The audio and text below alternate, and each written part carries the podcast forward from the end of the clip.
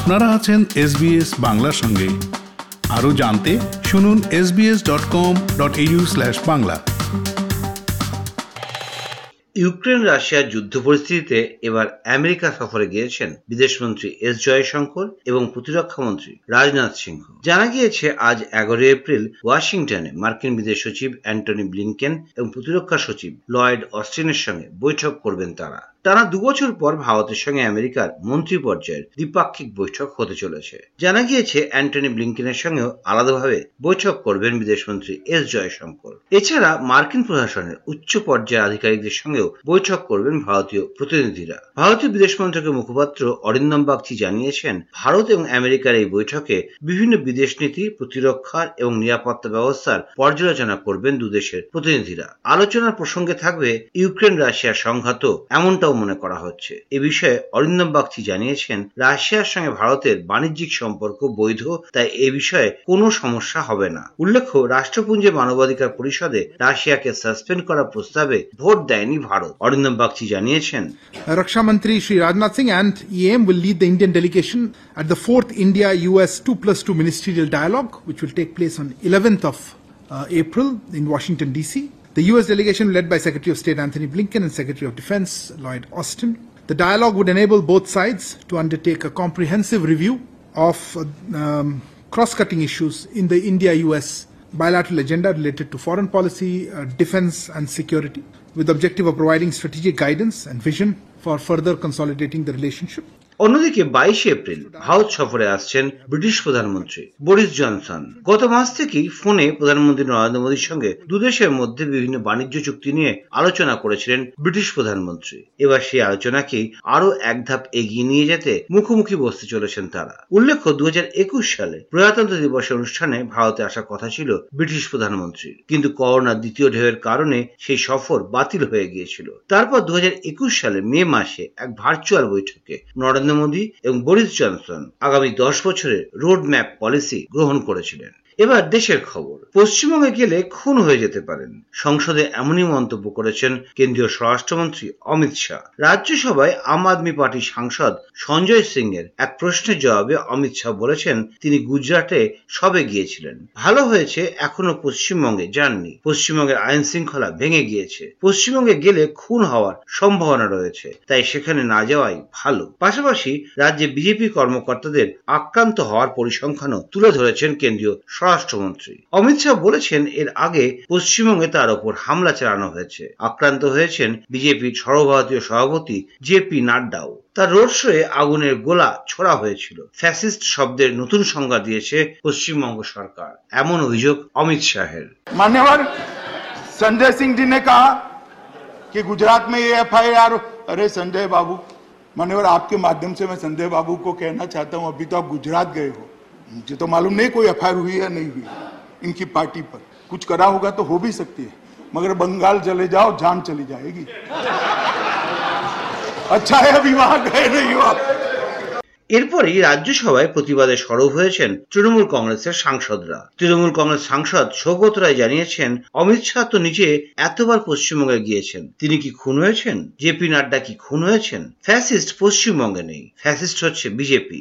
অভিযোগ সৌগত রায়ের। এই প্রসঙ্গে তৃণমূল কংগ্রেসের নেত্রী মমতা বন্দ্যোপাধ্যায় বলেছেন, এই সরকার আর এখানকার যা প্রেস মিডিয়া বা দিল্লির হয়েছে, মিডিয়া ট্রায়াল ছাড়া আর আমাদের গালাগালি দেওয়া ছাড়া মানুষের কথা বলেও না মানুষের কাজ করেও না। ইভেন রিটার্ন গিফট হিসেবে এত দাম না বাড়িয়ে, উচিত ছিল ইডি সিবিআই অন্যান্য সবাইকে দিয়ে এসেন্সিয়াল কমোডিটিস অ্যাক্ট রেড করে বাজার দরটাকে নিয়ন্ত্রণ করতে। পলিটিক্যাল পার্টির লোকেদের রেড করছে। বাজার কিন্তু রেড করছে না। এদিকে শ্রীলঙ্কার মতো পরিস্থিতি হতে পারে ভারতের এমনই আশঙ্কা প্রকাশ করেছেন কংগ্রেসের নেতা রাহুল গান্ধী। বলেছেন, ভারত বিভক্ত হয়েছে। তার ফলে বিভিন্ন দল তৈরি হয়েছে। বিভিন্ন গোষ্ঠীতে দেশকে ভেঙে দেওয়া হয়েছে। সকলকে একে অপরের বিরুদ্ধে দাঁড় করানো হচ্ছে। তারই ফলে হিংসা বিরাজ করছে দেশে। এই ঘটনা গভীরভাবে যন্ত্রণা দেয়। রাহুল গান্ধীর কথায় গত দু তিন বছরে সংবাদ মাধ্যম বিভিন্ন প্রতিষ্ঠান বিজেপি নেতা এবং আরএসএস সত্য গোপন করে চলেছে কিন্তু একদিন ধীরে ধীরে সব সত্য সামনে আসবে শ্রীলঙ্কায় সেটাই হচ্ছে তেমনি ভারতে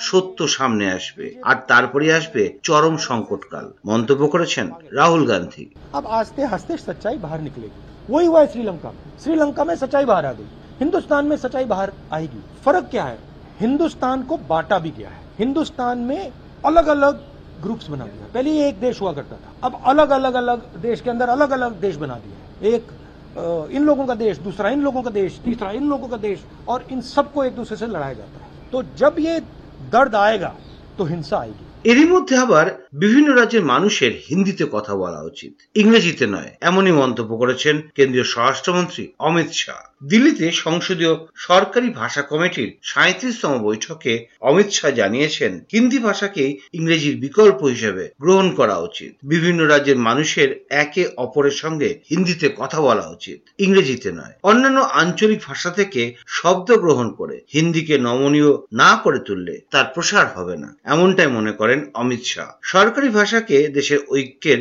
একটি গুরুত্বপূর্ণ অংশে পরিণত করার সময় এসেছে। প্রধানমন্ত্রী নরেন্দ্র মোদী সিদ্ধান্ত নিয়েছেন যে সরকার পরিচালনার মাধ্যম হবে সরকারি ভাষা এবং এটি অবশ্যই হিন্দির গুরুত্ব বাড়িয়ে দেবে। এবার রাজ্যের খবর। সম্প্রতি কাঁথির হাসপাতালে বাংলাদেশের ওষুধ ব্যবহার ঘিরে তোলপাড় হয়েছে গোটা রাজ্য। সেই ঘটনার পরই ভেজাল ওষুধ রুখতে কড়া পদক্ষেপ করেছে রাজ্য সরকার। রাজ্যে তৈরি করা হচ্ছে ড্রাগ ল্যাবরেটরি। বাজারের দাম বৃদ্ধি নিয়ে বৈঠক করেছেন মুখ্যমন্ত্রী মমতা বন্দ্যোপাধ্যায়।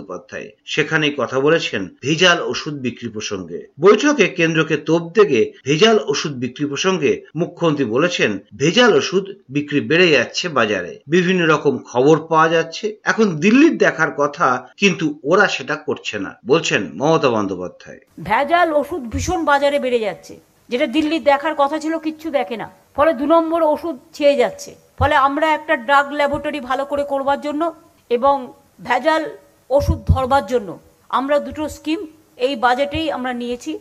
আমি আজকেই এটা ডিসিশন নিয়েছি। উল্লেখ্য, সমুদ্র লাগোয়া, পূর্ব মেদিনীপুরের কাঁথি মহকুমা হাসপাতালের আউটডোরে একাধিক রোগীকে দেওয়া হয়েছিল ডক্সিসাইক্লিন ক্যাপসুল ওই ওষুধের পাউচের গায়ে বাংলা হরফে লেখা ছিল গণপ্রজাতন্ত্রী বাংলাদেশের সম্পদ। ক্রয়, বিক্রয়, আইনত, দণ্ডনীয় অপরাধ। ওষুধের মোড়কে কবে তৈরি বা কবে মেয়াদ শেষ তার কোনো কিছুর উল্লেখ ছিল না। তবে ছিল লাইসেন্স নাম্বার বিষয়টি নজরে আসতেই শোরগোল পড়ে যায় পশ্চিমবঙ্গে। এবার অন্য কিছু খবর। কর্পোরেট সংস্থার থেকে অনুদান প্রাপ্তির তালিকায় শীর্ষে রয়েছে দেশের শাসক দল, বিজেপি। দু হাজার উনিশ কুড়ি আর্থিক বছরে জাতীয় দলগুলো নশো একুশ কোটি টাকা অনুদান হিসেবে পেয়েছে বিভিন্ন ব্যবসায়ী এবং কর্পোরেট সংস্থার থেকে। তার মধ্যে শুধুমাত্র বিজেপি অনুদান হিসেবে পেয়েছে সাতশো কুড়ি কোটি টাকা। দ্বিতীয় স্থানে কংগ্রেস থাকলে বিজেপির সঙ্গে ব্যবধান অনেকটাই। জাতীয় দল হিসেবে তৃণমূল কংগ্রেস ইলেকট্রাল ট্রাস্ট থেকে প্রাপ্ত অনুদানের তালিকায় তৃতীয় স্থানে রয়েছে।